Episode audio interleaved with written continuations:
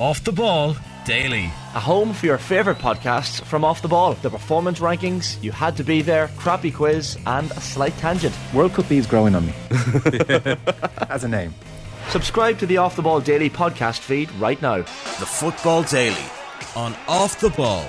Hello and welcome to Monday's Football Daily. I'm Phil Egan, and what an eventful weekend it was with two more Premier League managers sacked Chelsea are looking for a third manager this season. Graham Potter was shown the exit door last night after just six months in charge. The former Brighton boss was dismissed, with Chelsea in the bottom half of the Premier League after Saturday's 2 0 defeat at home to Aston Villa. 12 points off the top four, but Chelsea are still in the Champions League. They do have that quarter final against Real Madrid to come. Potter was in charge for 31 games. He lost 11 of those. This is what he had to say after that game against Aston Villa. Today's a bit of a setback, of course it is, um, because we're disappointed to lose, and at home we we we can feel the pain of the supporters. So we have to um, dust ourselves down and go again for Tuesday. Former Brighton defender Bruno Saltor, who was part of Potter's coaching team, will take charge for tomorrow's game against Liverpool at Stamford Bridge. Probably not a bad time to play Liverpool, who were thumped 4 1 by Manchester City at the weekend. What's next for Chelsea and Todd Boehly? He spent £600 million since he took over. He's already fired two managers. The recently sacked Bayern Munich boss, Julian Nagelsmann. Leicester are also on the lookout for a new manager after Brendan Rodgers left his role by mutual consent yesterday. Leicester conceded an injury time goal to lose 2 1 away to Crystal Palace, who made a winning start under Roy Hodgson. It was a fifth defeat in six league games for Leicester. They're in the relegation zone now. Rodgers took over in 2019, the highlight in 2021 when he became the first Leicester manager to win the FA Cup. He also finished fifth twice. They missed out on the place in the Champions League on the final day two seasons in a row. It now means a total of 12 Premier League managers have been sacked this season. Two clubs that have changed manager during the season, Everton and Tottenham, meet at Goodison Park tonight. A draw would be enough to move Everton out of the bottom three. Spurs could move up to third place with a win. A draw would see them replace Manchester United in fourth.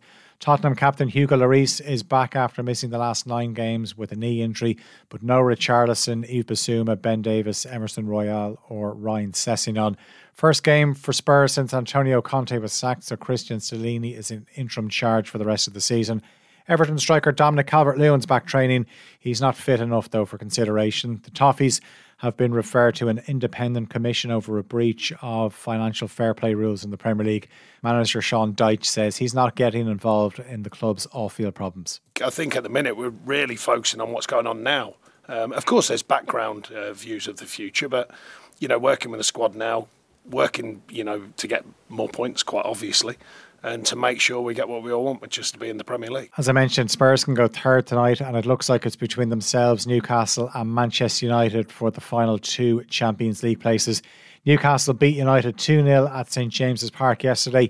Kenny Cunningham was part of the off the ball commentary team for that match and he believes Newcastle will be playing Champions League football next season. I fancied him, to be honest with you, for quite some time. I just like, like what I've seen as soon as he got in there, uh, Eddie Howe, and certainly early part of this season. I just thought a window of opportunity was presenting itself. Liverpool having their issues, obviously uh, this season. Tottenham really inconsistent uh, season for them. So because of that, Manchester United obviously had a very slow start to the season. They're obviously in transition Chelsea to a certain extent. Well. Yeah, Chelsea exactly almost self imploding. So very early in the season, you looked at them and thought, wow, what a real window of opportunity for somebody like Newcastle because of the strengths of the manager for the reasons that I've said in terms of the squad that he's put together. Just felt as if yeah, this could be this. Say I think there was a bit of distraction there post World Cup, Carabao getting to the final. Maybe the players took their eye off the ball a little bit, a little bit too much focus on the Carabao Cup final.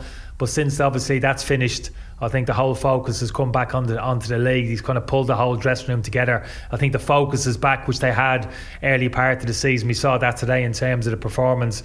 So I think they're in a good place. And yeah, for me, yeah, I think they will.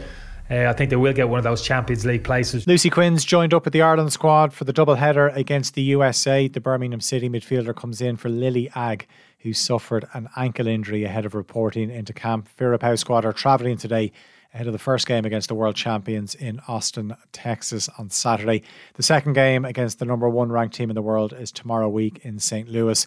Katie McCabe was named in the squad last Friday. There was still a fair bit of uncertainty around her availability that was until she was named in the Arsenal starting 11 yesterday for their WSL game against Manchester City. Who would have imagined on Wednesday night when she left the Emirates on crutches and in a protective boot that she would start? And there was certainly nothing wrong with Katie McCabe's left foot when she hammered in the winning goal against City. A massive win for Arsenal. That 2 1 win saw them move up to third place in the WSL. They're three points behind leaders Manchester United. Arsenal have a game in hand.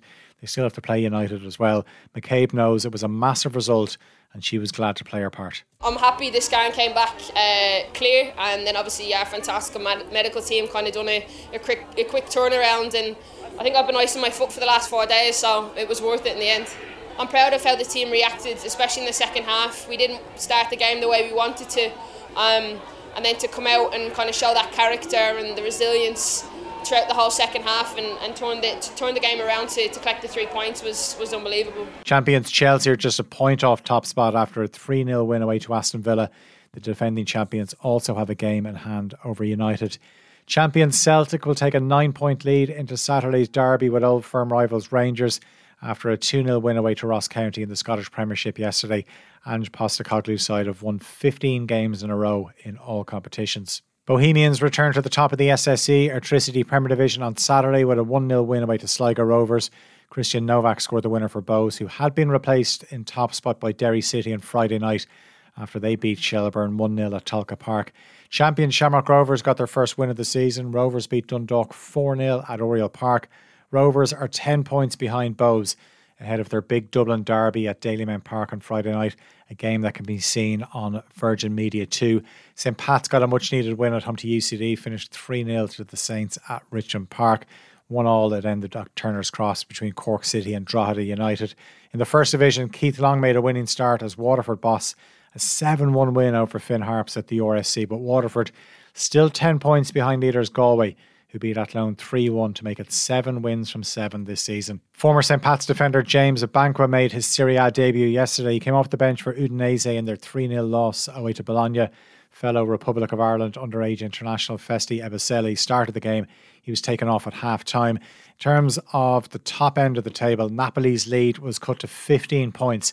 The league leaders were hammered 4 0 by champions AC Milan and Naples. That was a dress rehearsal for their Champions League quarter final tie. Milan are up to third place. Lazio are second after a 2 0 win at Monza. Roma moved level on points with fourth place Inter, thanks to a 3 0 win over second from bottom Sampdoria. Thomas Tuchel made a winning start as Bayern Munich manager. Bayern beat Tuchel's former side, Borussia Dortmund, 4 2 in the top of the table clash. Bayern were 4 0 up in that game. 3 0 they led after just 23 minutes. So Bayern two points ahead of Dortmund with eight games to play. It's as you were at the top of the Liga. Barcelona won 4 0 away to Elche on Sunday to stay 12 points clear of Real Madrid, who beat Real Valladolid 6 0 yesterday. Karim Benzema scored a hat trick in seven first half minutes. PSG have a bit of work to do if they want to retain their league title in France. The champions lost 1 0 at home to Lyon. They still have a six point lead over Lens and Marseille. Lionel Messi was jeered by the PSG fans during that game in Paris. And England will wear blue shorts instead of white at this summer's Women's World Cup after players expressed period concerns. The new home kit will be worn for the first time in Thursday's inaugural Finalissima at Wembley against Brazil. That's it for today's Football Daily. As always, you can subscribe to the OTB Football podcast feed to hear the best football analysis, interviews, and stories from off the ball. The Football Daily on Off the Ball.